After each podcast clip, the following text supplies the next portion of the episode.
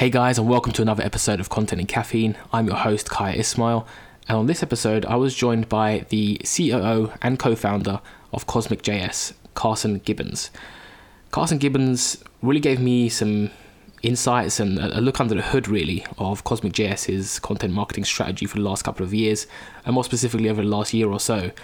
Um, they're having a great 2019. If you're not aware, they secured investing and backing from Y Combinator they were mentioned a good few times on TechCrunch, so they've got some some time in the limelight right now. So I thought it was a great time to sit down with Carson and just talk about how they've handled their content marketing strategy recently, especially when it comes to blogging, uh, social media, what, what, they're focusing on, the the platforms they're focusing on, case studies, how they put them together and and get them out there, how they handle documentation, how they handle their uh, online community, offline community, all this kind of stuff. It was great to chat about these you know different topics uh, in a relatively short space of time.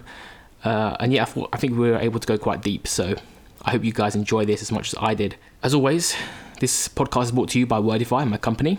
Wordify is a content marketing agency for SaaS and software vendors.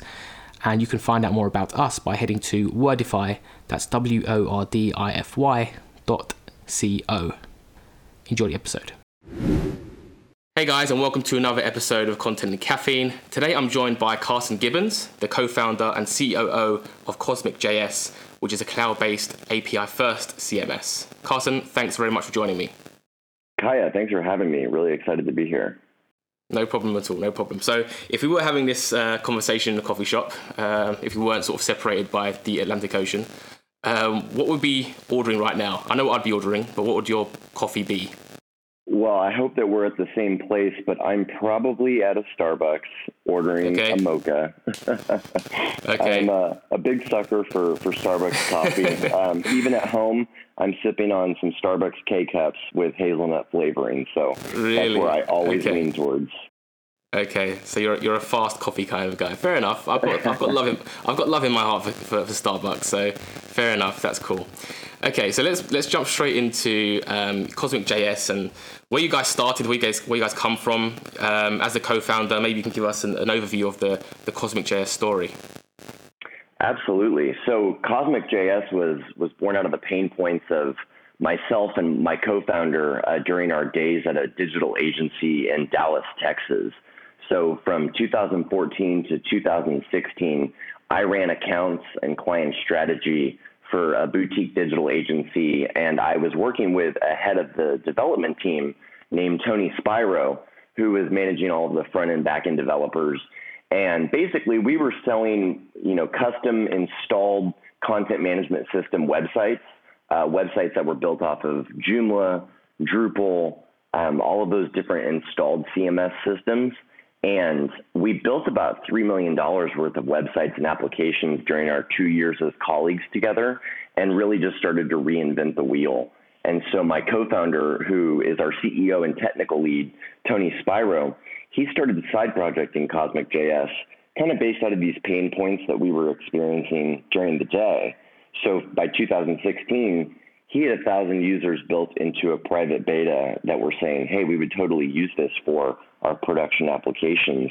So we went and incorporated in May of 2016 and opened a payment gateway later that year in late 2016. And we've been iterating for larger and larger customers ever since. So what our value proposition is, is we replace or extend your installed content management system we also provide a content management system where there generally wasn't one prior. Maybe there was a developer just simply updating source code for a content creator's copy changes. And that was a very inefficient system. So we now have hundreds of customers all over the world that are managing content with a web based dashboard and a suite of API tools and resources to integrate content with any website or application. Uh, so we're really excited. We've got customers like Major League Baseball, Daily Motion, KFC. Uh, we just wrapped Y Combinator's Winter 19 batch. So we're really excited to be in that network and just continue growing this this effort in this community. Amazing, amazing, especially the YC stuff. Uh, congratulations on that once again. Uh, and also, you were mentioned on TechCrunch, right? Which must have been must have been great for you guys.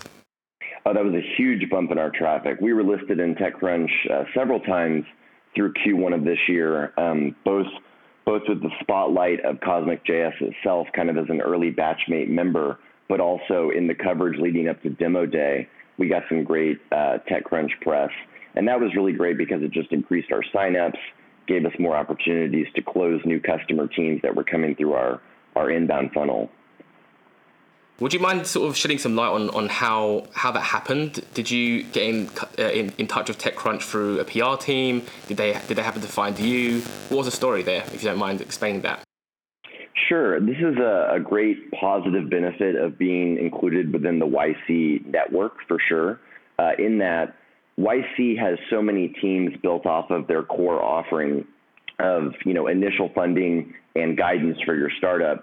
So now, in addition to ongoing funding programs like the continuity program and the the Series A program and all of those different items, they also have a PR team that's full time that will go and shop your stories for you. And I know that TechCrunch has uh, some element of an exclusivity set up with YC, where YC will approach TechCrunch and say, "Here are the top companies from our next batch. Do you have interest in covering them?" And at that point, it's still totally uh, at TechCrunch's um, um, will to essentially say, yes, we'll publish this. And if they don't, Y Combinator will often syndicate that content over their blog or potentially try to find another technology outlet, publication outlet for you to publish on. So we were introduced to Ron Miller, um, one of the reporters who's been over at TechCrunch for about 15 years, focusing on the content management space. And we went through an interview with, with Ron, and then he ended up writing a great piece for us that YC helped distribute via their social media channels as well. Okay, makes makes a lot of sense. Very cool.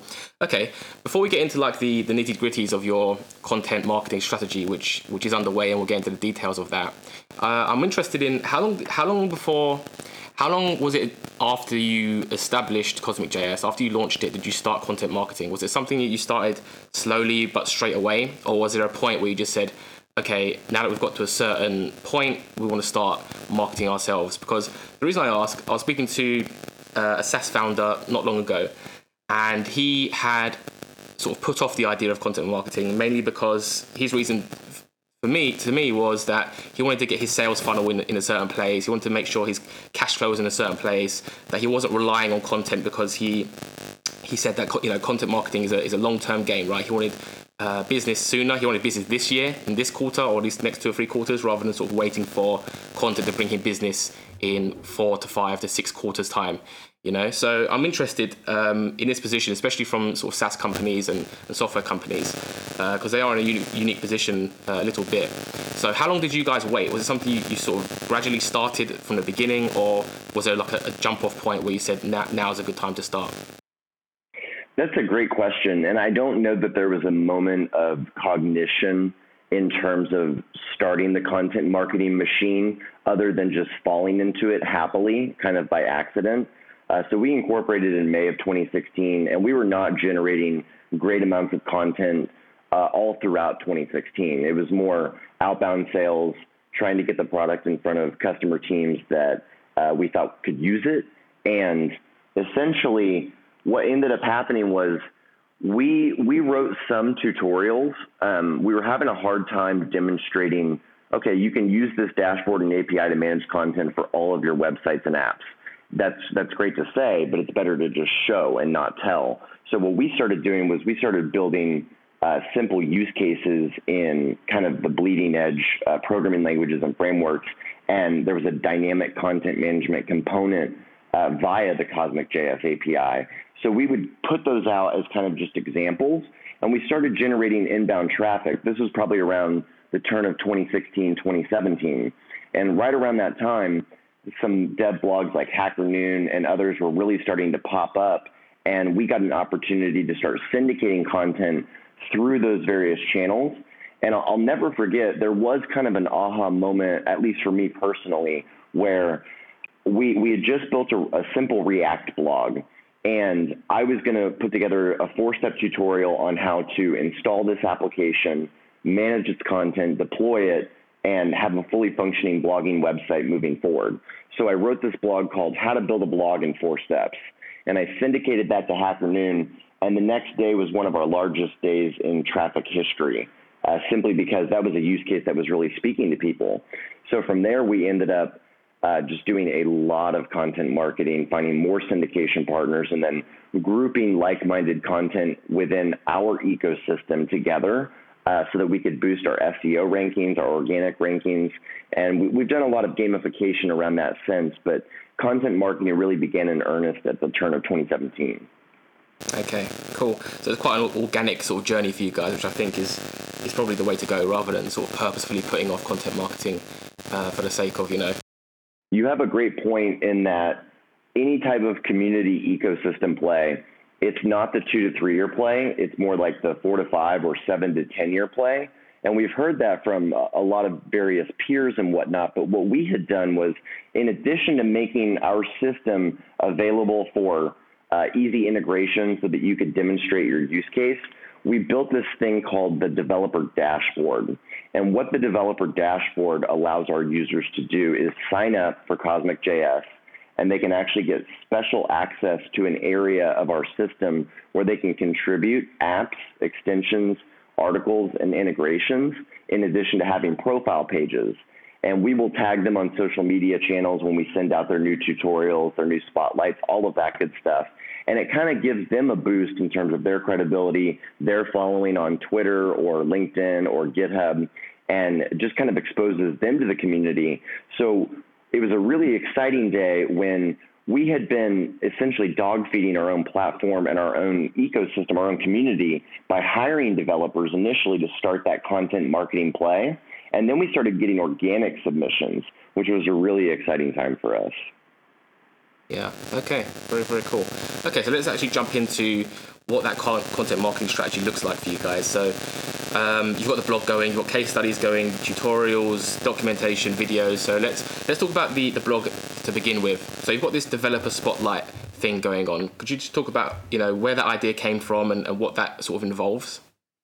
Absolutely. That's a, a birth of my technical co-founder and our CEO, Tony Spiro.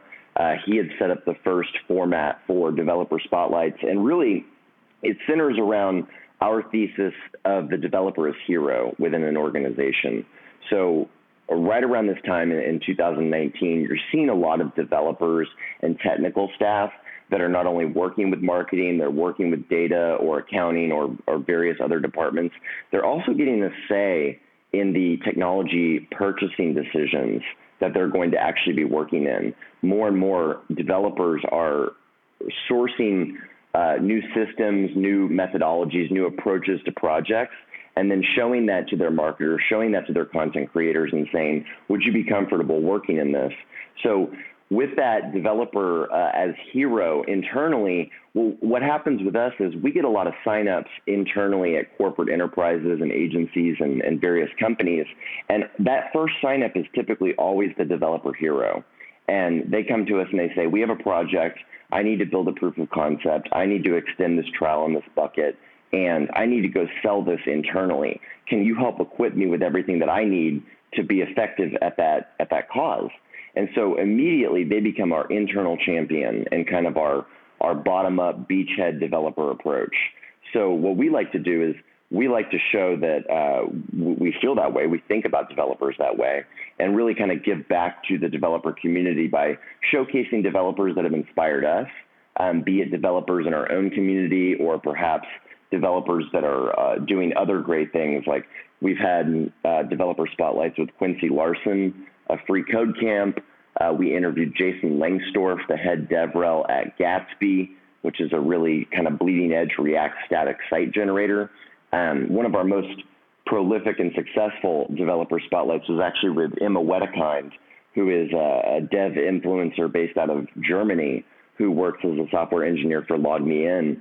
And uh, the numbers that we would see surrounding some of these dev influencers and these spotlights were just incredible. Like we, we tweeted out Emma Wedekind's developer spotlight, and I believe that the tweet itself had a thousand click-throughs to the article.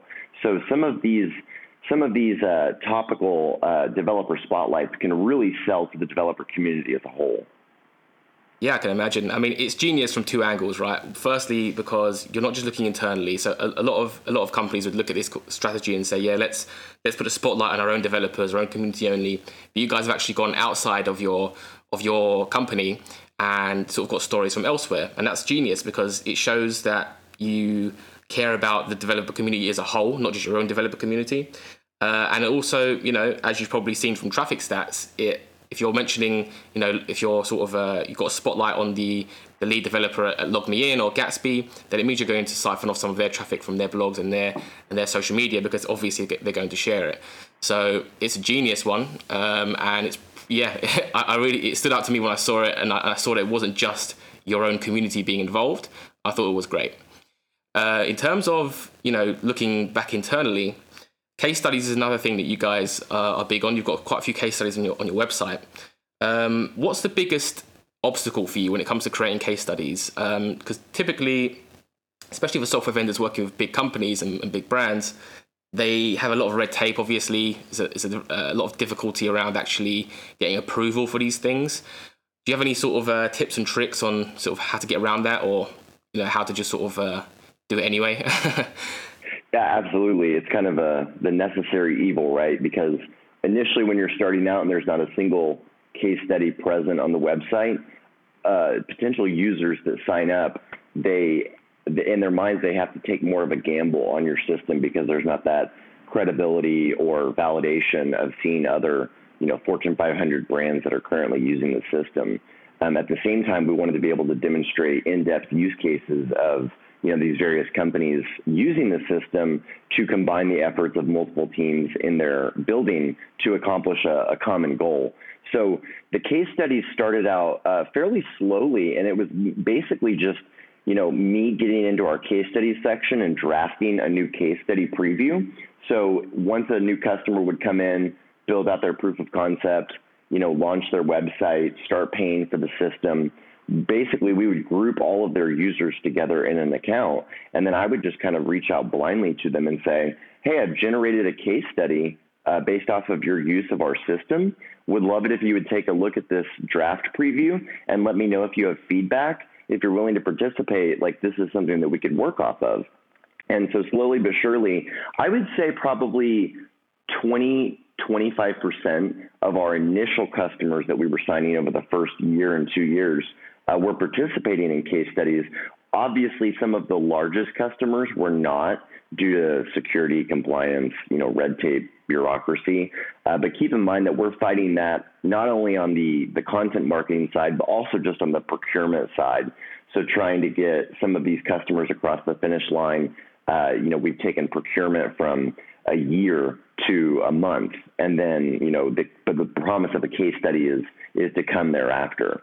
The other biggest challenge with case studies when you're landing some of the larger customers is, you know, they're starting with a bucket of content today and they're going to build some reusable components and they're going to get this inserted into an application that's set to go live, you know, maybe in Q3 or Q4. And then next year, they plan to use those reusable components across 30 other websites. So we see a lot of scaling usage that makes it difficult for some customers to want to talk about what they've built today when they know what's to come tomorrow. Okay, interesting. And it's it's interesting that you said you know you you, you do the case study, you write the case study first, and then you approach them, right? Uh, an alternative um, strategy that I don't see working very well um, is, you know, the the, uh, the vendor will approach the, the, the client and say, look, we want to do a case study on you. What do you think? And then it takes a week to get that response. And they'll say, okay, here's an outline of what we think we may want to discuss. Here's this screen. She'll use this screenshot or that screenshot, so on and so forth. And before you know it, six months have passed and nothing, nothing's actually done. And they've rejected this idea and that idea. Whereas if you go to them with you know the complete document, you say, look, this is what I've done based on you know what, we, what we've seen from you guys and based on the data we have to hand. And then that sort of puts them in a position where it's like, okay, we can give feedback, and you know it's pretty much been done, you know. And I think you'll find that I think you guys have found that you know it's a lot easier to get that across the line. You hit the nail on the head. That's 100% correct because we tried it both ways. We tried it many ways, and we we hit 100% whenever we hit the draft. Whenever we send over the draft preview of the case study, kind of already fleshed out showing that we have an understanding of you know the types of content that they're managing and on what type of team collaboration basis. So you're 100% with that. It's never converted when I've just asked, will you please participate in a case study with us with no yeah. resources already attached to this email? Yeah, yeah, hundred percent, hundred percent. Okay, moving on to the uh, tutorials and, and documentation. So I know you guys recently uh, launched your, your new documentation uh, site or microsite, whatever you want to call it. And the, the, the, first thing that sort of jumped out at me was how clean and and uh, usable, you know, the UI was. It was really, it, it looked like a, a, really nice, fresh, crisp app, right? Whereas uh, some other software companies, that, that their, their documentation is very much, you know quite raw in terms of uh, not just the content itself, but you know, you sort of user interface is just quite raw and you know unkept, and maybe looks like they, they, they built that sort of microsite seven years ago and they didn't really look at it again. So um, I wanted to sort of touch on why you guys felt it was important and necessary to to make it an enjoyable experience to actually read that documentation rather than just sort of splurging all that content out there in any way, shape, or form. Yeah, no, the docs are a great story that I, I really enjoy telling because it kind of combines several of the items that we've already been discussing. Um, so, first of all, within the developer space, if you have a product that uh, is trying to attract developers first, documentation is key. Uh, that's just a that's a feature. Uh, that, that's a project requirement that we routinely see is not only the ability to localize content, have webhooks and automatic backups, revision history, but just is the API clearly documented? Can I go and have a robust search to get to the type of feature set that I'm looking to pinpoint within this documentation? And so we were on version two of our documentation up until recently. And as part of my developer spotlight outreach uh, through Twitter, actually, I had Twitter DM'd uh, a gentleman over in DC by the name of Ben Hong, who is a core Vue.js team member and um, one of the founders of VuePress, uh, a new Vue static site generator um, that just really provides some awesome resources for its user base. And so we had started a relationship with Ben talking about, well, hey, let's do a use case um, showing how Cosmic can help manage content for a VuePress website. And so he had come back to us and initially said, hey, we're going to do a little bit more work on VuePress let's keep all of these conversations going because I think there's a way that we could collaborate together in the future. And what ended up happening was we hired Ben to redo our documentation in VuePress, and now the developer spotlight that we'll produce as a follow up in the coming weeks will center around the project that he's already executed with us and how Cosmic is benefiting from using Vue.js and VuePress so that it's more actionable for his communities and his following. So we're trying to be smart about really bringing in VIP developers that are, are well versed in a particular system, or maybe they've you know, they're a core team member of a particular framework or programming language. Let's just go ahead and do something with them so that we can demonstrate like this isn't just a blind interview. We've actually worked together and go check out our docs, which run on VuePress, and see what a great experience they are.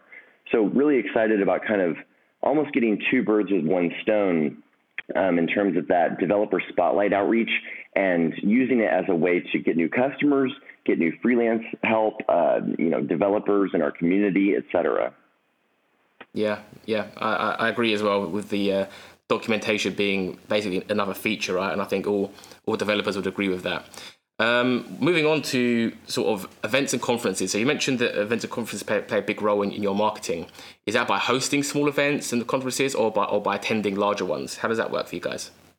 So they haven't played a huge role thus far. They need to play a larger role moving forward.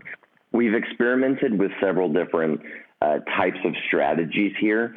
So we've been featured as speakers for React.js Dallas, uh, one of the largest meetups in the DFW market uh, for React and Node and Vue and Angular developers.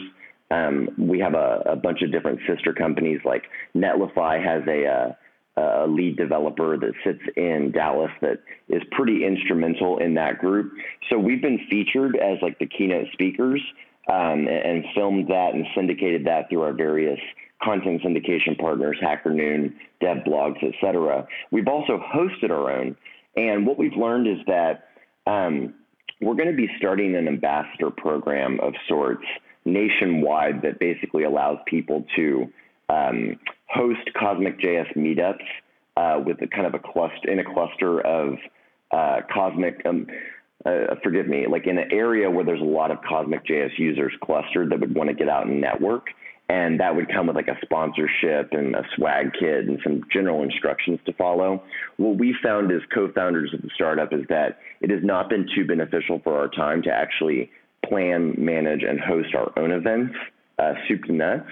But we have always been looking for in kind opportunities uh, for speaking engagements, for tutorials. So we've done everything from Ember.js meetups to React.js meetups. Um, and once we were out in San Francisco for Y Combinator, we were doing a lot of events out there as well, just from a general networking perspective. But what we found uh, our sweet spot is, is when we are featured on either a panel or we're giving a keynote to a group of developers that we can uh, film, then we can make uh, follow up actionable blogs, both with text and video component, to kind of highlight the event. And what we found is that the dev blogs really enjoy kind of these recaps um, to kind of demonstrate, you know, a day in the life of a dev doing X.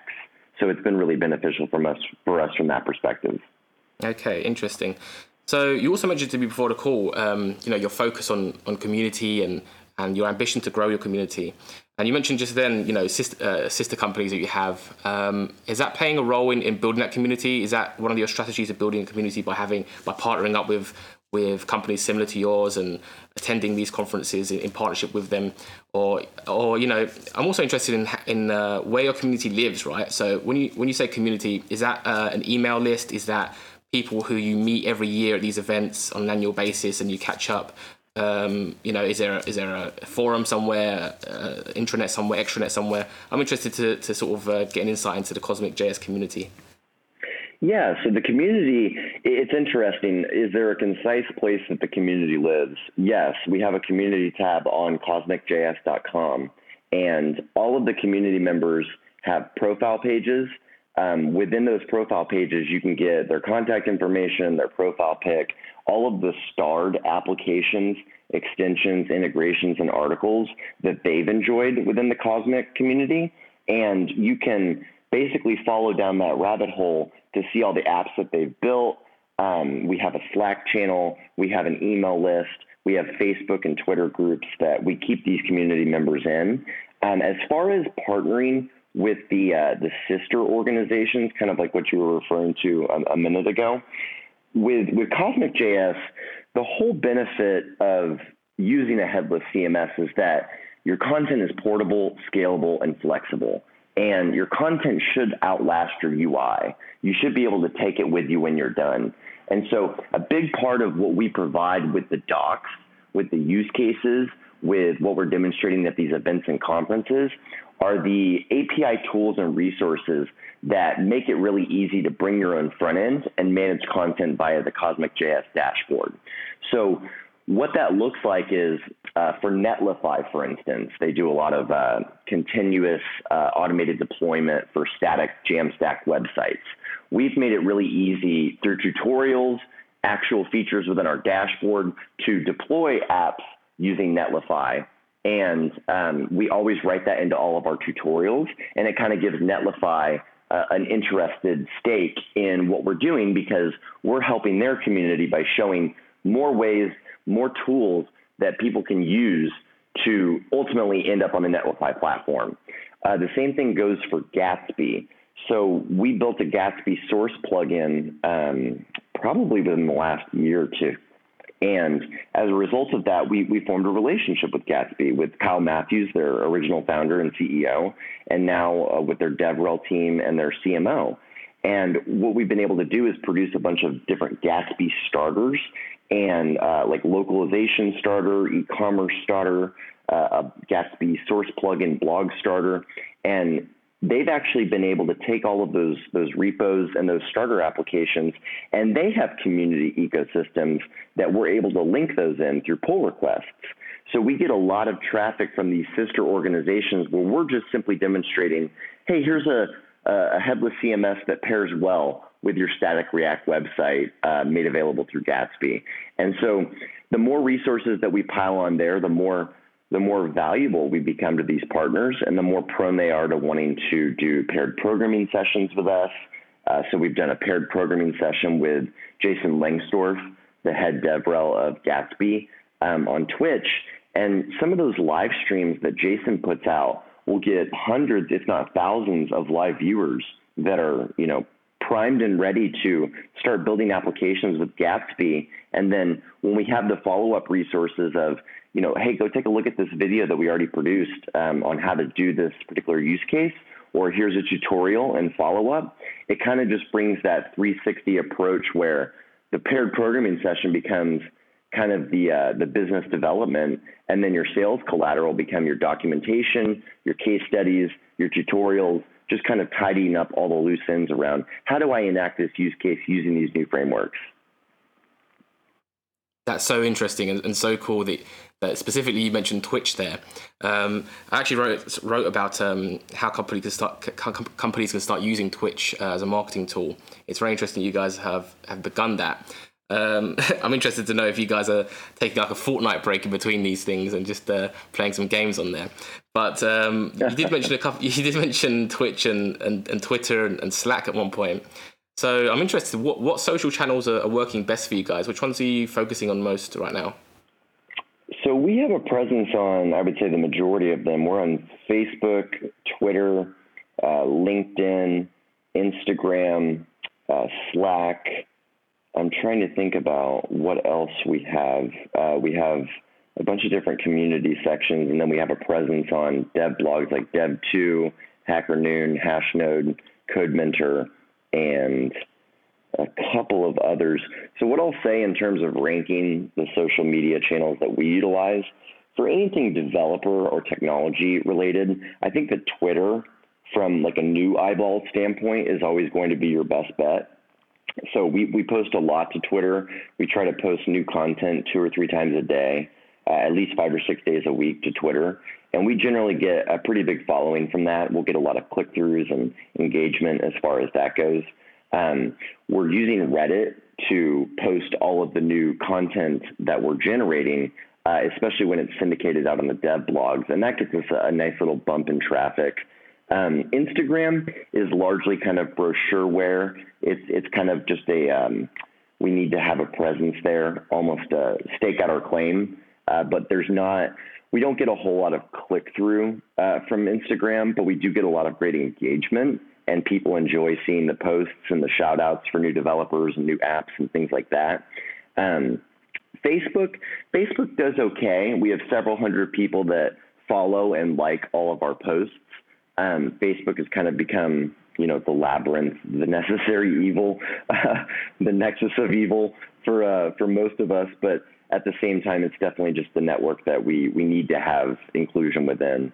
Um, and then I would say that LinkedIn, uh, normally we do all of our company updates to LinkedIn, but we're also posting tutorials, and LinkedIn is pretty invaluable for webinar responses.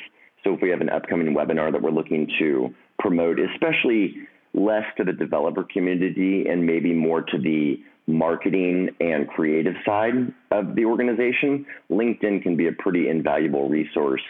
Um, and then in terms of like just general updates and uh, collaboration, Slack is is really key.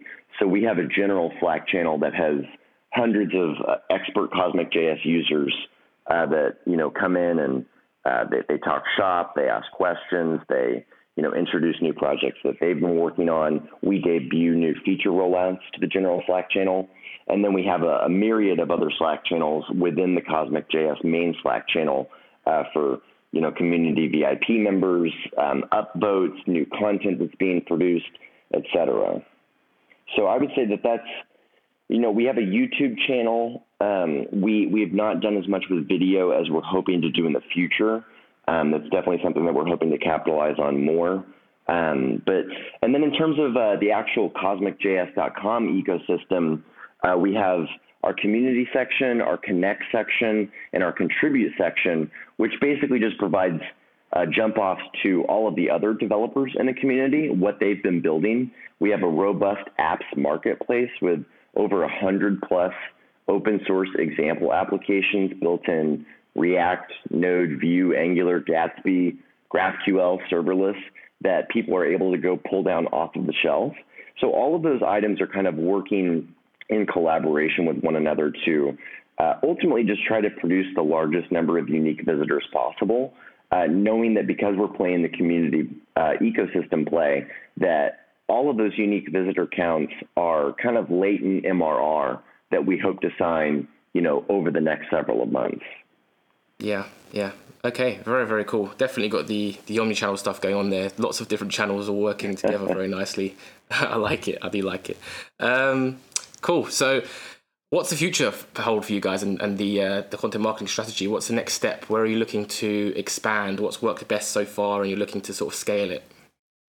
Yeah, absolutely. So I, I think that the simple answer is we're looking to double down on what's worked thus far which is definitely finding young, talented developers to go out and build new use cases, write developer spotlights about them, have new customers come into the fold as a result of these great resources and client libraries and source plugins, and then writing case studies about those customers.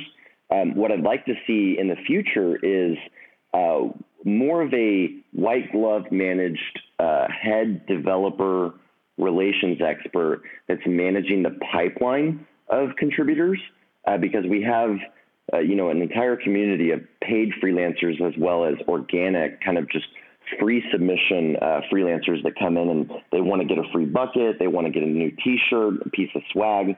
I need somebody that is basically running code review and building a priority ladder for the use cases to be demonstrated next.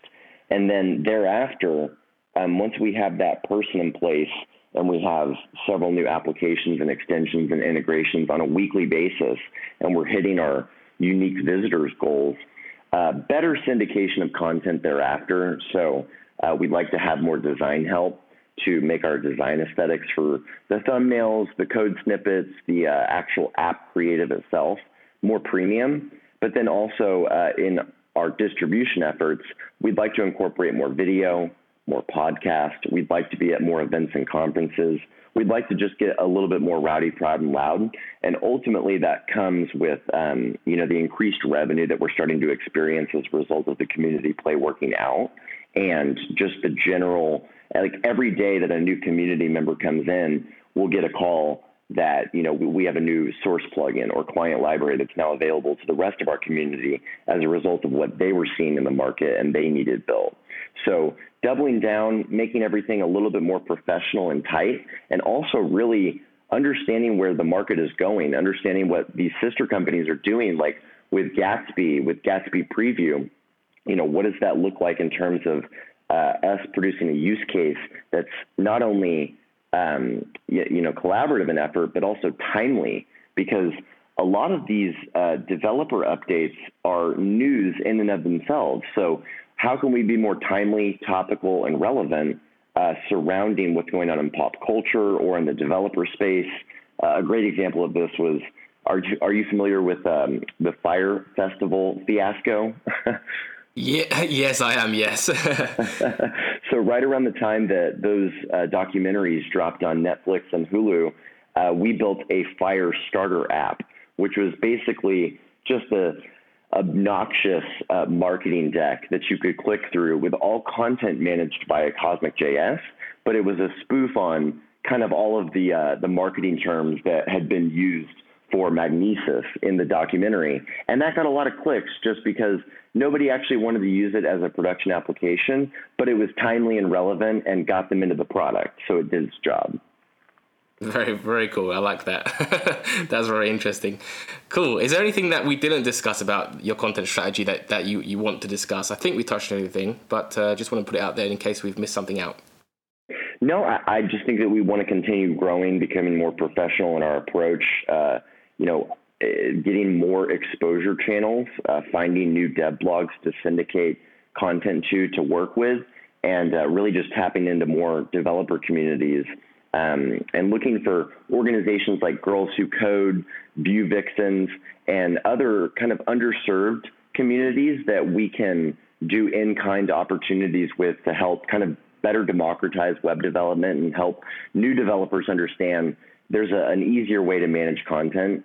Uh, it doesn't require installing a CMS system, hosting your own server. You can just go directly into the cloud, model content, and have it delivered to your website or application, and really just speed up the process for everyone involved. Yeah. Okay, excellent. So, are you ready for our quick fire round? I am.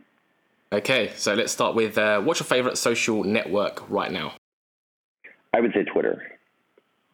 Okay, interesting. Is that for personal use or like uh, for business use as well? Yes, yes to both. Um, I feel like Twitter. I, am big into golf and current events and news and technology. So from from a, a timeliness perspective, uh, Twitter is you know the most ear to the ground social network you could ever find. So it's gonna it's gonna be quicker than your local news, the national news, uh, for all of the topics that I just mentioned. So uh, just doing a having a honed uh, follower list and a following list that really kind of dictates the types of information that's coming at me on a daily basis is, is really helpful. Um, so I would say that Twitter, from the technology and the news perspective, is number one. Uh, from a personal perspective, I would say Instagram is still kind of you know every millennial's favorite option for posting pictures and, and talking to friends. Absolutely, absolutely. And it's interesting. I mean, Twitter used to be my, you know, I used to spend 90% of my social media time on Twitter, right? And over the last month or two, I've sort of um, shifted to Reddit. And you mentioned Reddit earlier on. And Reddit is is not as ear to the ground. It's not not as not as quick off the mark anyway as Twitter. But uh, I, I, find it maybe second second to the, to the mark, and then they go a bit more nuanced. Not not not to say that you don't you don't get um, sort of crazy ideas and crazy comments on Reddit. You definitely do, but I feel like it's a place to sort of go a bit deeper and, and explore different things a little bit easier than Twitter. But Twitter has historically been my go-to, but Reddit is definitely creeping up on me some somehow. Um, and Instagram as well. I mean, I, I, know you're you're you're active on Instagram, both the Cosmic JS handle and and the Carson Gibbons handle. Do you see you know your personal brand um, sort of playing a role here, or is Instagram just sort of something that you do mainly because you enjoy it and not necessarily because you're looking to promote anything? I would say that uh, Instagram is largely personal brand, but I definitely am not shy to post Cosmic JS related content either to my story or to my feed, simply because uh, us co-founders have been in the marketing, creative, interactive advertising space for so many years that our networks are agency account executives and agency developers and in-house developers um, so it really kind of helps keep um, our personal networks informed, knowing that our personal networks we're looking to sell to as well because they're decision makers in these various capacities as well. So I think that um, I think that cross promotion does go a long way, and it, it's sometimes hard to understand where the line between personal and professional ends whenever you're kind of in a co-founder of a startup type situation, uh, because it really is kind of the, the resilience and the will of the co-founders that will make the product succeed. And uh, the more opportunities that we have to speak to users and iterate on the product and make it better, um, the better it's going to be for us moving forward. So I think that Instagram is just kind of a um, the, the sum of the parts. I think that it's a, a piece of the strategy, and we're going to continue to utilize that and try to optimize it. Um, but I don't see a huge bump from my own personal uh, following but I do post on my own personal Twitter, Facebook, LinkedIn, and Instagram channels everything Cosmic JS related, and uh, it's great from just a support angle as well. Interesting, interesting. Okay, next question is whose content are you consuming the most right now? And that could be a book you're reading, someone you're following on Twitter, wherever it, whatever it may be. That's a great question. Um, I read a lot of Dev 2, the practical dev uh, dev blog. Okay. Um, okay. I am a big fan on the podcast side of things of the Joe Rogan Experience, of course. Okay. Um, I okay. think that he has some of the best guests in the world and really kind of um, throws a lot of suppositions out the door whenever the, the podcast begins. So I consume a lot of that. Um, I consume a lot of SaaStr. Um, so Jason Jason Lemkin's uh, mega mega blog and um, organization at this point. We got to go to SaaStr uh, in Q1 when we were out in the Bay Area for Y Combinator, and that was probably the most well run uh, the most well-run convention I've ever been to. So a lot of respect out to Jason and his team, but they have a lot of targeted content for people that are in my stage of, of MRR and startup. So that's been really helpful uh, from that perspective. And then uh, a little bit of launch with Jason Calacanis. Um, and. I'm, I'm trying to think about what else. Just all of your normal, like, kind of news and current events outlets, and then obviously all of your technology uh, focused ones as well. And then I watch all of our partner organizations like a hawk on all of their social media channels, their blogs, their you know change logs, all of that good stuff as well. Okay, interesting. Okay, and final question is, what's your one tip for content marketers, uh, and specifically, you know, SaaS companies and, and, and, startup software companies who, you know, may, may, may be today in a position that Cosmic JS was in uh, two years ago? Absolutely. Just get started. I mean, I really do think that we iterated um, into the position that we're currently in. I, I go back and read blogs that I wrote two years ago, and I absolutely cringe. Um, yeah. you know, you iterate so much just based on the analytics that you're seeing. So I remember I wrote 20 blogs in a particular series just because the headline, the format, and the general flow really worked from like a, uh, a viewer perspective and a comments perspective. So uh, this story over here got 500 hits and one comment, but over here, this story got 20,000 hits, 50 comments, a bunch of signups. So I'm going to write more of the second type of story. So really just iterating, building, measuring, learning on that content marketing process is totally key because – not only are you trying to generate as much content as possible that's relevant to your user and make it quality, but then with your SEO and your organic rankings, you're going to want to be able to group all of that content into like minded sections within your ecosystem, your community for easy wayfinding and signage. And that's been one of the cool things that we've been able to do to kind of optimize our SEO moving forward was all of our app detail pages and blog detail pages used to just kind of end with you know a button to start your free trial for instance and now what we do is we have a you may also like section and it's a link off to other similar applications or tutorials and so what we're seeing is a, a much lower bounce rate from a lot of these sections that before just didn't have enough content to support them.